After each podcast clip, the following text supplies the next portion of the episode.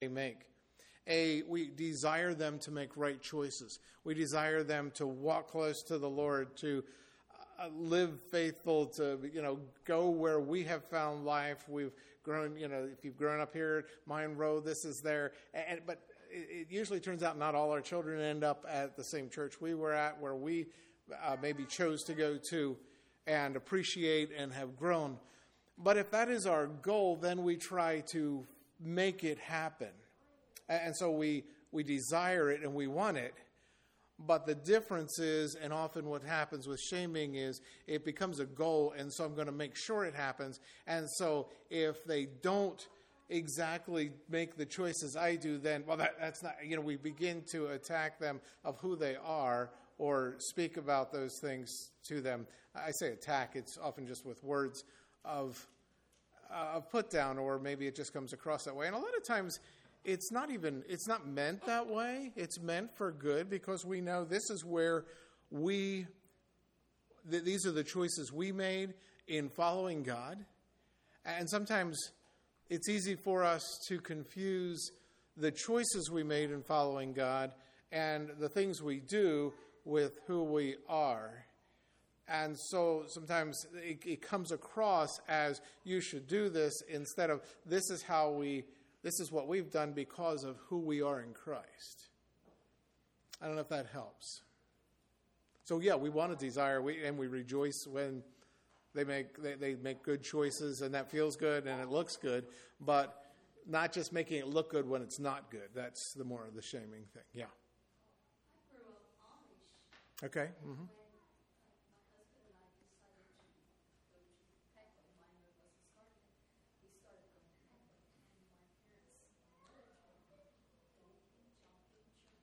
Okay. Mm-hmm.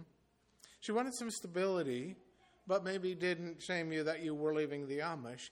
Mm-hmm. Yeah, there, and and that's the challenge as we walk through life. And I'm not saying this just with our children. That's where I affected uh, negatively most, but. And it's so easy to just say those things carelessly that put another person down. And so, and as I look at that and Eliab there, what he did to David, I, I, think it's just an example that we really need to be careful about. I, I see the effects of it uh, walking with young people.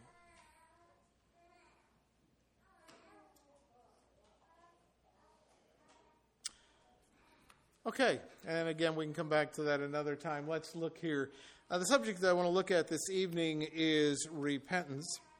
I'd like to go to Luke chapter 15 and begin uh, reading tonight in from Luke chapter 15. We know they have the there's a trilogy here of parables, three parables that Jesus gave. Of those parables of the things that were lost and are found, and it's kind of a dual theme that I see Jesus giving in these three. One is the graciousness of the Father, and the other, and the joy of, of salvation, but also then the idea of repentance and if we have time, we'll uh, look at another scripture as well. I think we know this story well enough. We call the prodigal son. Well, first of all, let's look here. Verse 7. I want us to notice I say unto you likewise, joy shall be in heaven over one sinner that repenteth, more than over ninety and nine just persons who need no repentance. I don't know what your thoughts are about these parables that Jesus gave. The but repentance is mentioned here. And then we go down to verse one. That was the first one. There was with the lost sheep, and then we talk about the lost silver. And down the end of that, verse ten, he says, "Likewise, I say unto you, I say, yeah, I say unto you, there is joy in the presence of angels over God, of God, over one sinner that repenteth." And so he says, "There's joy." Over one sinner that repenteth. So again, this repentance keeps coming through here. I don't know what you would have said was you thought the theme of Jesus here, but I want to pick out this aspect of it especially.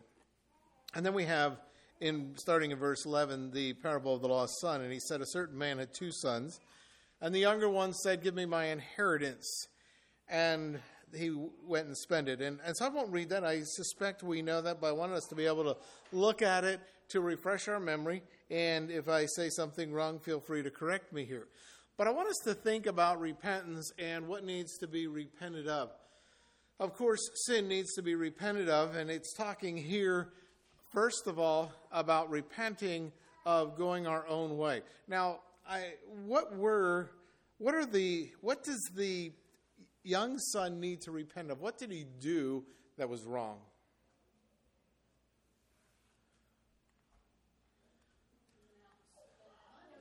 He went out and spent money. Okay. Is it wrong to spend money? okay. Okay.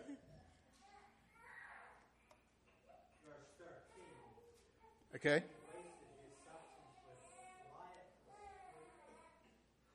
Okay. Riotous living. Okay. Mm-hmm. So he spent money lavishly, riotous living. Okay. Any other sins you see? Okay. Say more.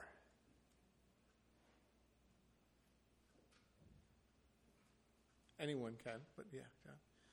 Basically, he wished his dad would have been dead. That was the whole Wow. idea of the inheritance. That's nice. Wanting the inheritance was like saying, you know, if you were just dead, I would have it. Okay. Mm-hmm. Interesting aspect. We we can read over that and maybe not think about that, but essentially, yeah, that's sort of where he was at. And so uh, maybe wrong timing there he uh, had that that he thought of there, giving the wrong time. Okay. And why did he want that money? What did he want to do with it? We know what he did. He said he spent it on lavishly. And so he also the wrong motive. I, I think sometimes we can categorize, and maybe it's easier to keep it there with the son and what he actually did, the action, instead of the the category of it, because sometimes that's a little more. What am I doing? Comes a little more. Am I looking at things in the wrong time, the wrong motive, or maybe the wrong use? He used it for himself, and we said he had this riotous living, so he had a wrong lifestyle as well. I, I've kind of categorized it in these four ways that he needed to be repenting of. And so, what were the effects? The effects of his own way, let's look at that. The effects of his own way, first of all, we see as we read down that he came on hard times. He comes on hard times in verse 14. He spent it all, and there was a mighty famine, and he's in want. So, there are hard times. And so, in want, what does he do when he's in want?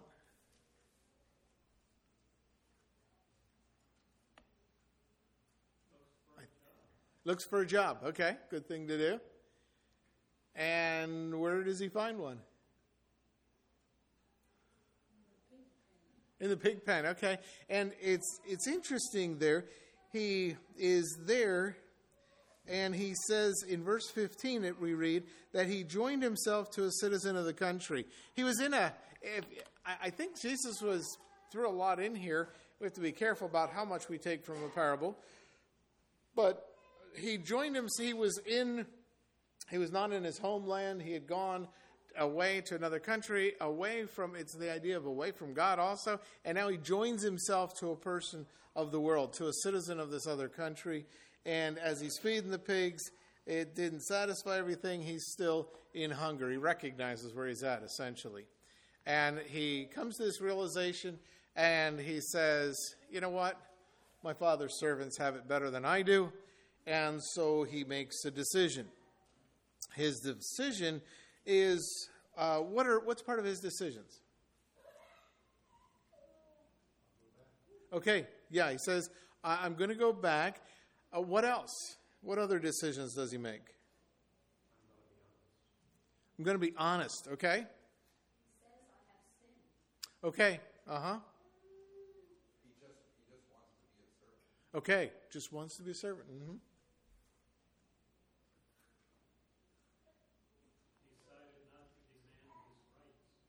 Okay, yes, he's not demanding his rights. And, and, so he goes with this confession. He's honest and he says, You know what? I'm not worthy.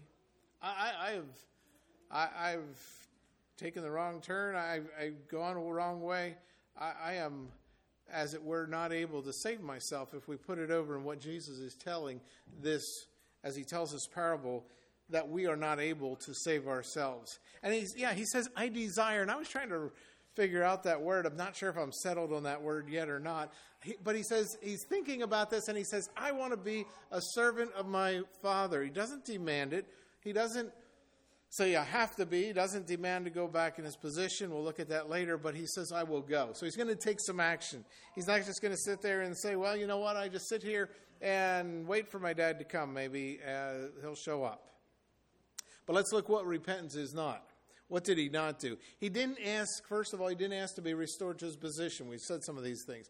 He didn't say, well, you know what? Yeah, you're right. I messed up. Could I be a son again? No, he says, I'm going to go back and ask to be a servant.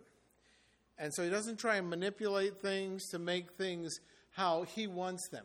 He, he doesn't try and, and work things around and say, well, you know, my name is still your name. You know, I still have still the same name. Could I? And, and you know, or, and, and try and work things out. But instead, he comes back humbly and says, I want to be a servant. Could I, would you make me a servant? That's his attitude that he comes back with. Totally different motive, different attitude than we saw when he left. And what's the Father's response? And I think this is the second theme. One is of repentance, and the other is the graciousness of God, our Father. The Father's response. How would you categorize the Father's response?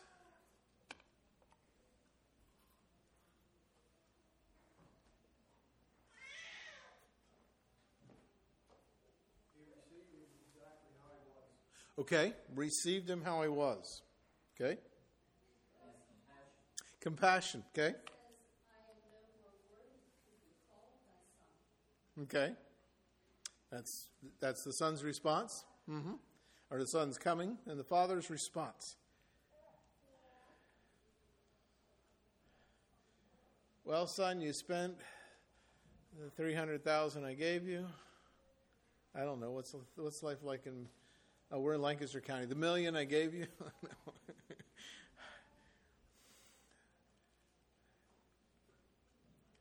uh, I'd categorize it also as forgiveness. He doesn't say, you know, he doesn't come and remind him of the mess that he made and the wrong decisions he made, but he comes back and uh, someone mentioned he receives him, he accepts him, and uh, wants to bring him back. And as a matter of fact, he not only does he, uh, what else does he do here? One thing is he he goes back. He sees him afar off, and he he runs to meet him.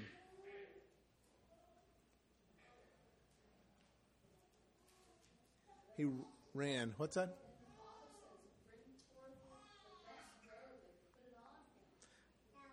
Okay, so he, he brings it back and he says eh, eh, there's a sense where the father wants to restore. He's in a restored relationship and he says, My son shouldn't be shabbily dressed like you are, feeding the pigs. I, I doubt that he had very nice clothes as he was feeding the pigs. And, and he says to him, You know, bring, a, bring good clothes, bring a good cloak here for him. And also, he makes a party. Let's kill the fatted calf. Now, you're all farmers, I'm not. What's a fatted calf? Some of you are farmers. The best one you have? Is it true that prime beef is raised with grain and no hay? Is that correct? It tastes better that way, okay. I don't know. I have these ideas, but like I say, I'm not a farmer nor the son of a farmer. I don't know how far I'd have to go back. but, uh, but uh, you know, that one, that one was put aside for a very special occasion.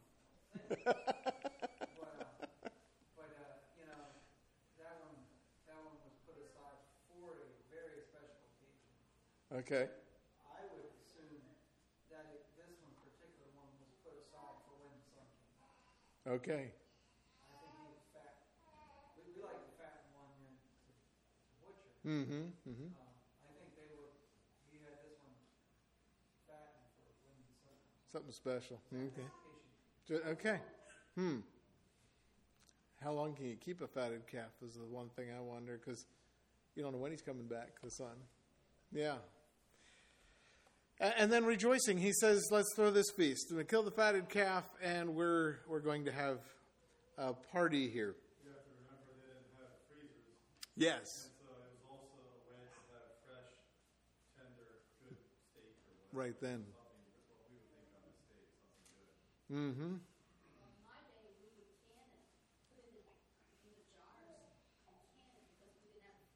Mm-hmm. Mm-hmm. Okay. So what's the alternative to repentance? We look as we go along here at the older brother then also. And I'd like to include this again.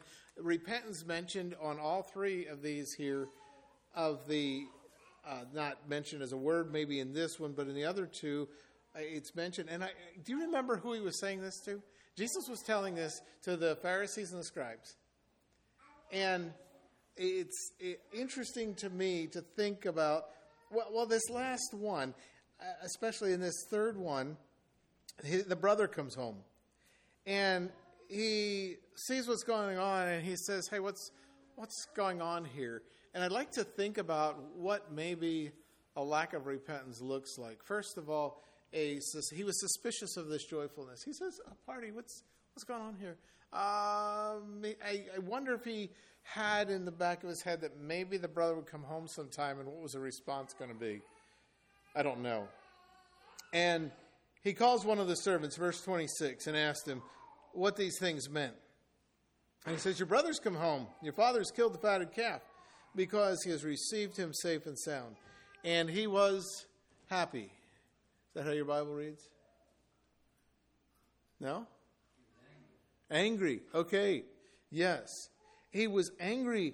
And uh, of course, if we keep anger, it's going to be bitterness. And then what did he do?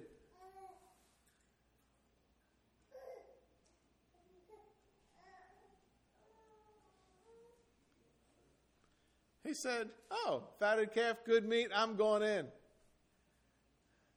I'm going to enjoy this and take a lot of it home with me. Stick the cake in my pocket. Yeah? No? No? He was angry, he would not go in. He wouldn't. Well, what what what benefit does that do? He's not going to get any of the cake and the meat.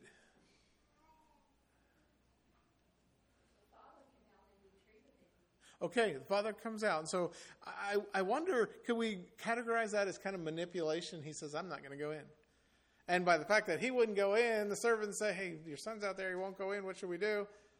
And so the father goes out, and the father talks to him and says, This is just right that we should celebrate that your brother is home. He was dead. He was, uh, there was no communication. There was, there was no communication. And here he is. He's back. Uh, He's, he's not hurt. He's come back. He wants to be here. He's, he's got a good attitude. It's just right that we should celebrate. And what does the older brother say now?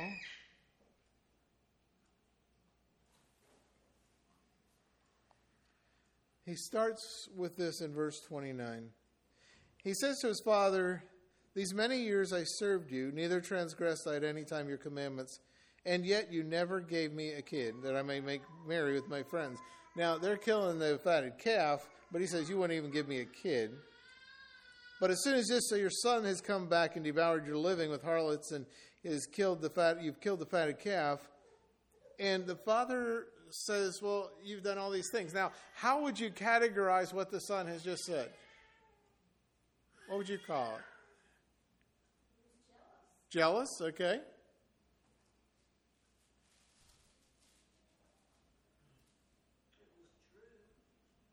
True, okay. There was some element of truth in there. At least the fact that the other boy had gone away and wasted. Was it true that he never could have had a kid?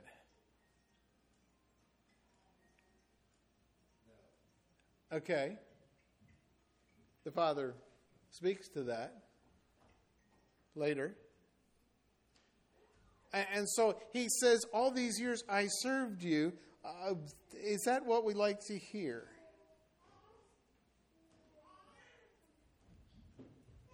These years I served you, I didn't trans I never did anything wrong. I never disobeyed you. Any of your commands. I've always done everything right. sounds self righteous to me. Uh, he, he's saying, you know, I, have I've been the perfect, I have been the epitome of a perfect son. I always obeyed all your commands. I stayed here with you. I worked hard. I did the things right. I didn't waste your money.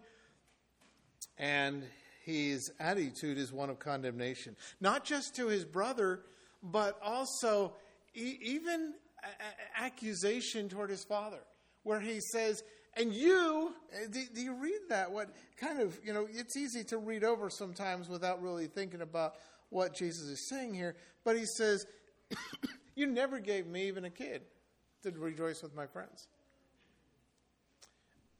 And so I talk about this as the alternative to repentance because I kind of look at the young man, he had done wrong, but now this older brother has some need for repentance too because of his attitude. He's saying, Hey, here, I've been doing things right, I've been looking good, but what's his heart really like? Is he really there and walking with the Father in relationship? See, if he had been in good relationship with the Father, wouldn't he have known that he could have had a kid? He could have had it with his party. The Father says, Hey, everything I have is yours because I gave your brother what he what, what was his and, and it's gone. But, you know, everything I have, it's all yours. And he said, You could have any time. Do we sometimes walk with God that way? Say, God, why don't you give me? And maybe we sometimes don't realize what God is providing for us and allow and enjoy what He has for us in the time do we and the other question i have is how do we respond when someone may be going apart going away and comes back when they respond?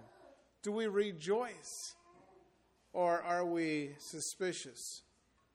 Are we still holding people at arm's length? Are we trying to manipulate things so that i look good and talking about the good things i've done? You know I've, I've done things right and that person, well, you know, or, or do we rejoice with the Father? Do we rejoice with Father, or do we kind of hold back? So, what was his need for repentance? He needed to repent of self righteousness, of despising his brother and looking down on him.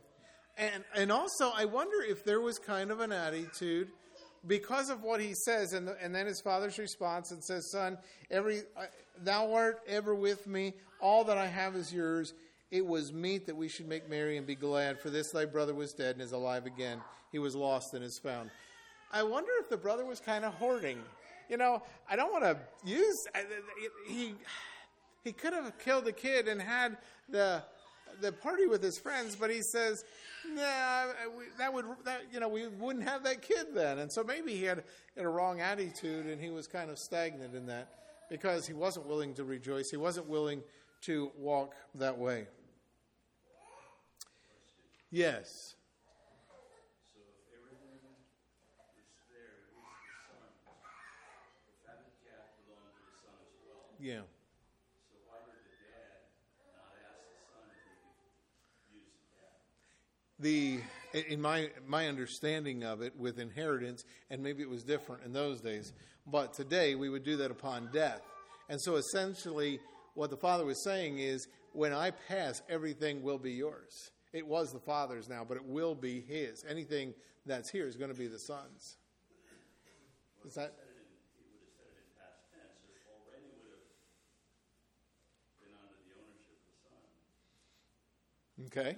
What do you think? So I thought maybe we're too hard on Hmm. because the son owned the calf. okay Everything, his brother had taken all his inheritance away.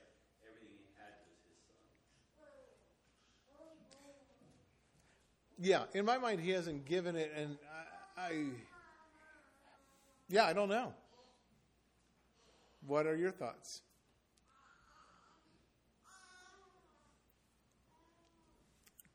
I know a couple of your pastors' names. Keep teaching. Well, no, it's it's good to think about. But yeah, I I don't know. I still because of the father's response, I I I think the older son is struggling there with especially the self righteousness that that part of it. No matter what, that, that definitely the condemnation and self righteousness and judging um, that we need to be aware of. Maybe we'll have thoughts. Let's take a break and sing some songs, and maybe you'll have thoughts after we come back.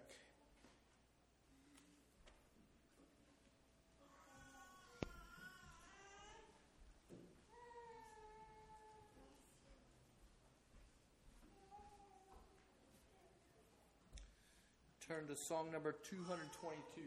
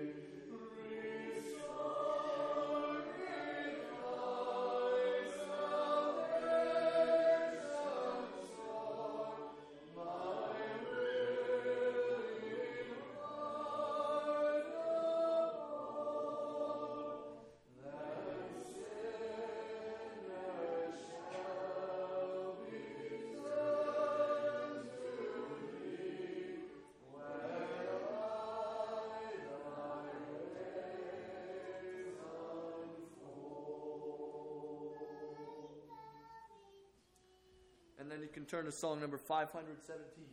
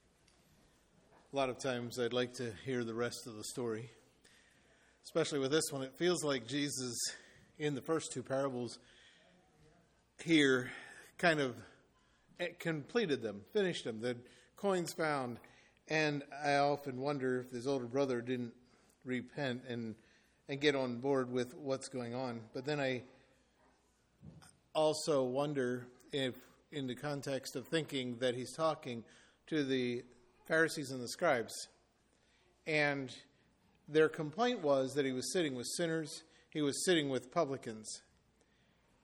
And it seems he left this almost about this older brother and where he was at for the Pharisees and scribes to think about how they were responding to those who were coming to Jesus. They they were not availing themselves of the Messiah that was here, but they were rejecting that and almost like this older son was. And so that's the context of where I put them. It is again as a parable, and so we don't know about this son. So I don't know. Maybe, yeah, maybe you have more thoughts, especially about the older brother here.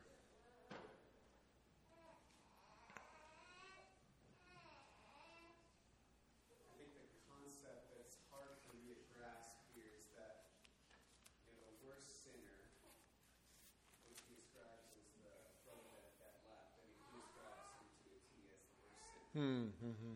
And the most quote unquote godly person, um, both have the same need for repentance. Mm-hmm. And I'm, you know, having a hard time reconciling that in my mind as I read this parable. Because the older son doesn't appear to need repentance, Mm-hmm. but he needed it in just the same way the younger son did.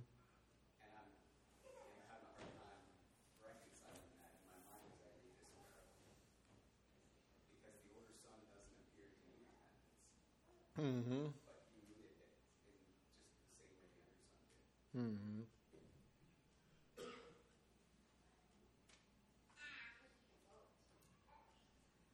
And we all have to see our need for that repentance for salvation. Mm-hmm. I think the older, the older son is a good example of somebody who's had a good bit of anger. Because when it comes to this point, he, he he's so angry he can't reason. Like you, you can't talk sense to him. It, it's like why doesn't he just relax and come in and enjoy the party and be happy that his brother's home? But he's all of that is blocked by the anger that he feels in the situation. And that probably didn't start when the son came back. Hmm. Yeah, and again, we have to be careful how far we take parables because Jesus is teaching. He's especially teaching of the need for repentance and of the grace of God, our Father. It's a really good picture of grace. It is. for the father to reach out to the son and just take him in. Like it's, it's like no dad in that culture would have considered what, what Jesus says this man does. And it's a good picture of God's grace to reach down to the most undeserving of all. That picture is clear. Mm-hmm.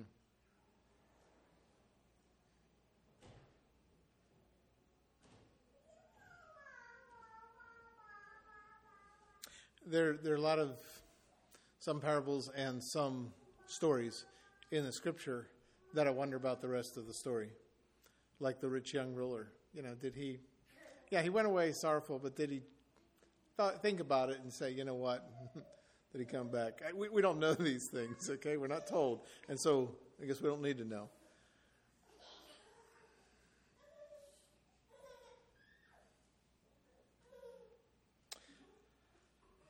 Not only do we need repentance for our own way, uh, which, you know, it, it can almost be, I wonder sometimes what's our thinking, what's our perspective of a person okay when when okay here's here's some of my story. When i when god began to call me in sal- about salvation to make him savior and lord of my life my response was to try and be better to do good to do right. And to to you know I, I'm I'm more or was more of a compliant person. Some people may not believe that about me, but there are a lot of things that people don't believe about me because we change. But that's okay. The uh, you know to to try and do good. Other people, when God calls them, they go the other way and they re, they just rebel. Which is worse?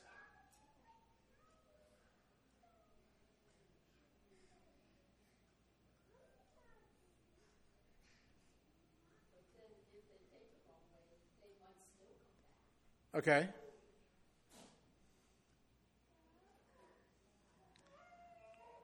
Paul said he was least of he call, he calls himself the least of uh, the greatest sinner. Uh, I, I wonder. I was reading that one day, and I was like, you know, when I was trying to be good enough to be acceptable to God without accepting Christ's death, I was eh, the greatest. That, that's almost that's as great, if not a greater, sin than rebelling against God. And I wonder if that wasn't part because that's what he was trying to do. He was a Pharisee of Pharisees. You know, he goes through his whole list of all his credentials of how he's pretty good, and and he's righteous, Pharisee of Pharisees, and all, all this stuff. And yet he says he's the greatest sinner. Now, because he persecuted the church, but why was he doing that? Because he thought that was the way, that was the right thing, but he was rejecting the Messiah, the Savior. A- And so, they're both wrong ways we need to receive. But I think sometimes we look at because it doesn't look as bad. You know, they didn't go out with the harlots. They didn't go out with these things. And for a while, you know, the, you've probably heard of the the pamphlets. Uh, what is it um, from Mich- uh, Pacific Garden Mission? The uh, what's it called? They, they have stories of people who've unshackled. Yes. Have you read some of the stories from Unshackled? No, you never heard of Unshackled. Anyhow, they and you know it's all the story of the people who've gone, and sometimes we have these stories of people who've gone far away from God. But how how much even better if we haven't gone away, but at the same time we've gone away if we've tried to be good enough to not need Christ's death for our salvation. We don't say it that way, but that's what's really going on in our heart. And I think that's where the scribes and Pharisees were at. We need that initial salvation. We need that initial repentance. But also, as I read, let's turn to 2 Corinthians chapter 7. I'd like to look here at a little more of. I was just looking up and studying the, the idea of repent, repentance. It was the message of John the Baptist. It was the message of Jesus Christ. In Matthew 3, we have John the Baptist. Matthew 5, we have Jesus Christ saying, Repent. Repentance is necessary. It was the message of the apostles there on the day of Pentecost. it, it is the message of the gospel of repentance and for salvation. But then also here, Paul talks about maybe he should have repented. In verse 8, he first of all starts off here and he says, For though I made you sorry with a letter, I do not repent. Kind of interesting. This word repent, uh, he, he change. Though I did repent, for I perceived that the same thing made you sorry, though it were but for a season. Now I rejoice that you were made sorry, not because I made you sorry, but he says, because you were made sorry after a godly manner, that you might receive damage by us in nothing. And then he goes on and talks about something. He, he says that, um, well, let's read on here. For godly sorrow worketh repentance to, and, and the word salvation there is the idea of safety of uh, continuing to walk in that safe relationship with God. Not to be repented of, but to the sorrow of the world worketh death. Behold, you sorrowed. Remember, this is his second letter to the believers at Corinth. He's talking to Christians here, and he's saying, When I wrote to you, you recognized your need for repentance. It was an ongoing repentance. And I'm not sure that this is initial salvation, but we need to repent as we recognize where we are out of sync with God. Sometimes as we go along, that continued sanctification is needed because we, we recognize I was shaming my children. I didn't recognize that it was wrong, that it was sin. But when I recognize I need to repent of it, we need to walk in a right way. Let's think about this godly sorrow here. Uh, my question is when others around you, and I just want to think about sorrow, do, do you sorrow at what God sorrows? That's what I want to ask you. Do others know that you're a child of God because of how you respond when uh, the other people see things? What is the effect of your sorrow? I remember one day I was at the paint store, and I, that, that paint store isn't there anymore, but I used to go in often at the end of the day and pick up my supplies for the next day, the paint that I needed. If I didn't have enough, I knew for the next day I'd go in at night. And I was there one evening, and I, he was mixing up the paint for me, and we were talking, and, and I generally have uh, a pleasant expression. I, I, I think it's, to me, it's kind of a testimony of, hey, I serve a God who's really good. But anyhow, the. Um, and, and so we were talking, and then two other men came in, and I don't know what they said, but uh, anyhow, I left. He, I got my paint was ready, so I, I, got my paint and left. And came in the next evening. I needed something more, and he said, "Yeah, I told that he doesn't know much about uh, Christ, and even less about um, Mennonites and and Anabaptists." And he says, "Yeah, the guys were in here last night, and and what they said, evidently they said something that was out of color or something. I, I didn't remember even then." And he said, I told them that they need to be careful what they say when you're in here because he said, Be careful what you say. When Larry's in here, he's a Mennonite priest. Like I said, they don't know much about our faith, but, uh, and, and I, and he said, one of the other, one of the other painters said, Well, he was still smiling. And I thought, you know, do I, express sorrow? Do I sorrow what God sorrows? Do I, does it show? Does, do, does, does our sorrow show as we go through life? Let's think about this godly sorrow here in these three verses, these four verses that we read here, uh, especially here in verse 10. He says, um, I turned the page. Here we are. As sorrowful, he says, yet rejoicing, as poor, yet making rich, as having nothing, yet possessing all. Uh, we, he says, How are you going to uh, sorrow here? My question is it says that worldly sorrow works death. Oh, I was in chapter 6. I was trying to figure out. I didn't think that was right, but he's talking about sorrow there. But 7. Godly sorrow works repentance to salvation. But then he says, the sorrow of the world works death. How does sorrow work death? Let's look at that a little bit. I'm just going to give you some examples. If you want to look these up later, you can. We won't turn to these for time. But Judas, Judas, he it says he repented that he had betrayed God. He, he repented, but he he went and, and ended. He didn't. It was it brought death. The rich young ruler, like I say, I hope he changed his mind. But as far as we're told, it led to this no relationship with God, not following him, death. The children of Israel, they come there and they have this choice in chapter 13 and 14 of numbers and they they said no they had this they didn't want to go in they were going to stone the one the two that were saying we should go into the promised land and so then they decide no we're not going to go and god says well 40 years. And they said oh then we're going in. And moses said no don't go and they said yes we're going in. What was their problem? Their problem was they weren't submitting they weren't walking in obedience to god it wasn't just the action, but it was what was under there. And so they were still rebelling. They were still disobeying God in that. And so they wanted to continue to walk this way. They went and there was death. How many of them died that day? I forget. And then they all died there, the 40 years in the wilderness. And so it brought death. Esau, though he sought it with tears, he, he repented, but I'm wondering, you know, what was his core problem? We know that he came in and swapped his birthright, as it were, for a bowl of soup. Was he valuing the things of this world more than the lasting things of spiritual life? Was he, and, and we don't know, and we're not the judge, and that's okay. But just thinking, it can bring, does bring death. So let's look at godly sorrow then. Godly sorrow plus repentance. He says, Godly sorrow worketh repentance to salvation, to this safety. And, and, he says then in verse 11, You sorrowed after a godly sort. Yeah, what carefulness? Well, we'll get there. But let's look at this first. Excuse me. Uh, if, if you look at this, godly sorrow needs a perspective of holiness, of, of right living, of a separation of this cleanness.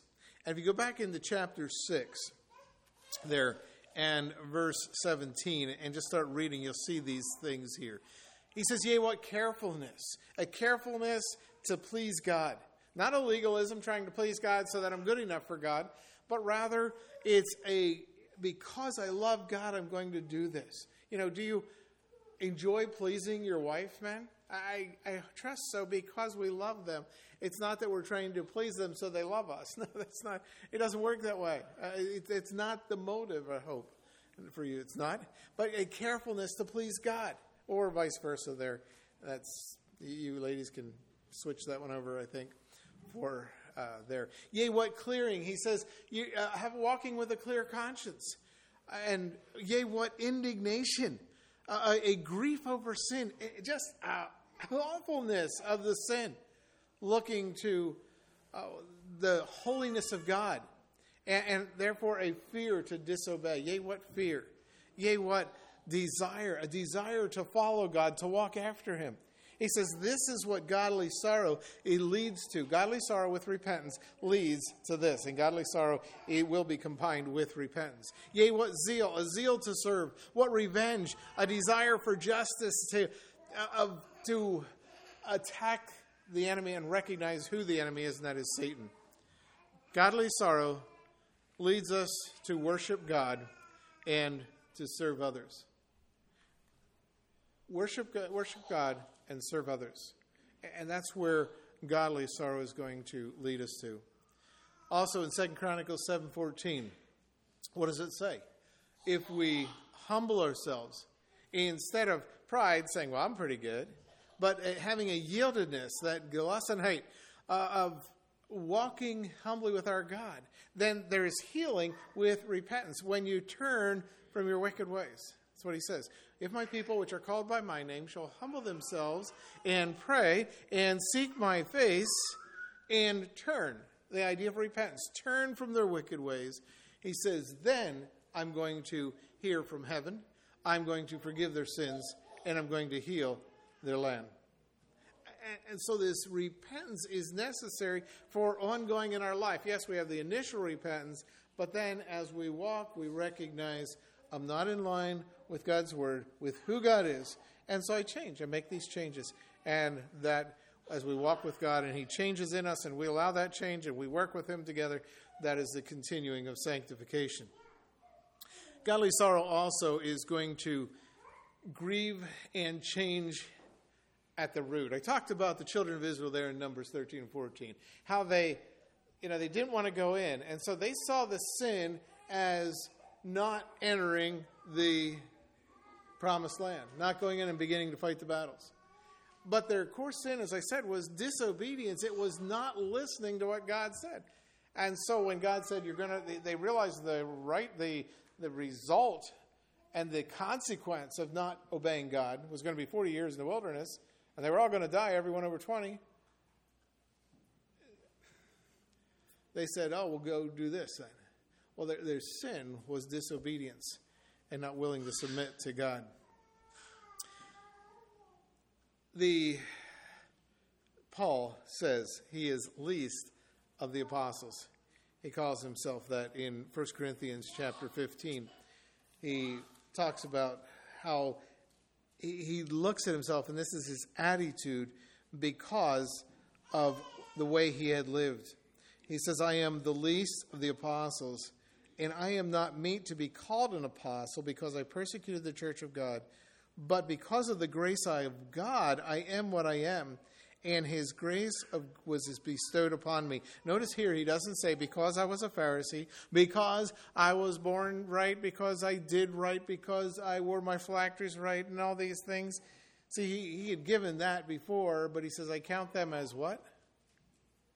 Dung. Manure. You know, he. He says that's where it's at. I, I'm the least of the apostles because I was trying to do it on my own instead of allowing God to be the one who's going to be Lord of my life and bring salvation to me. In 2 Samuel, David numbers the people and he recognizes the sin and he sees the consequence. Does he say, Oh God, this is awful, just stop this? No, he says, I have sinned. So much that when he comes to Araunah and Araunah says, Hey, here's the, you know, have the wood, here's the wood, here's the sacrifice, he says, No, I'm not going to sacrifice that which I've not paid for. It's going to cost me because I'm the one that has sinned. David, again, with Bathsheba. Whoops, there we go. With Bathsheba, the, the child is sick and then dies. And one of the things I believe that we'll talk more about this tonight with tomorrow night with our, our next subject, but one of the words, and I thought I highlighted it more than I did. I need to make it bigger font or something. Is this whole thing of accepting accepting that God is king, accepting that God's way is the right way.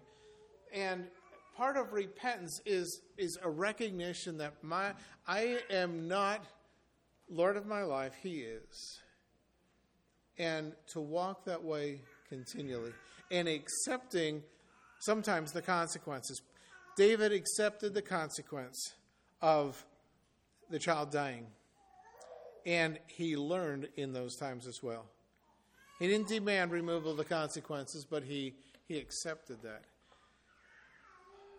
How do we walk? Do we walk in true repentance? That's the challenge that I want to leave with us.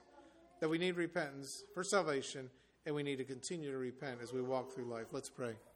Father, we thank you that we can call you Father because we've walked our own way. Maybe it didn't look like the younger son, maybe it looked like some of the self righteousness of the older son. But we recognize we all needed you for salvation as much as the next person. And Lord, we thank you that you've welcomed us with open arms. You've come to us, you've invited, you've made a way. And Lord, as we've received that, we thank you and praise you. And may we walk in an understanding of the blessings of that. The blessings of being your child, being part of your family, and resting in that. Lord, may we also, we, we just ask you to guide us to continue to allow you to work in us and change us to be more like you, that the world may know you and the power of your resurrection. We pray in Jesus' precious name. Amen. You're dismissed.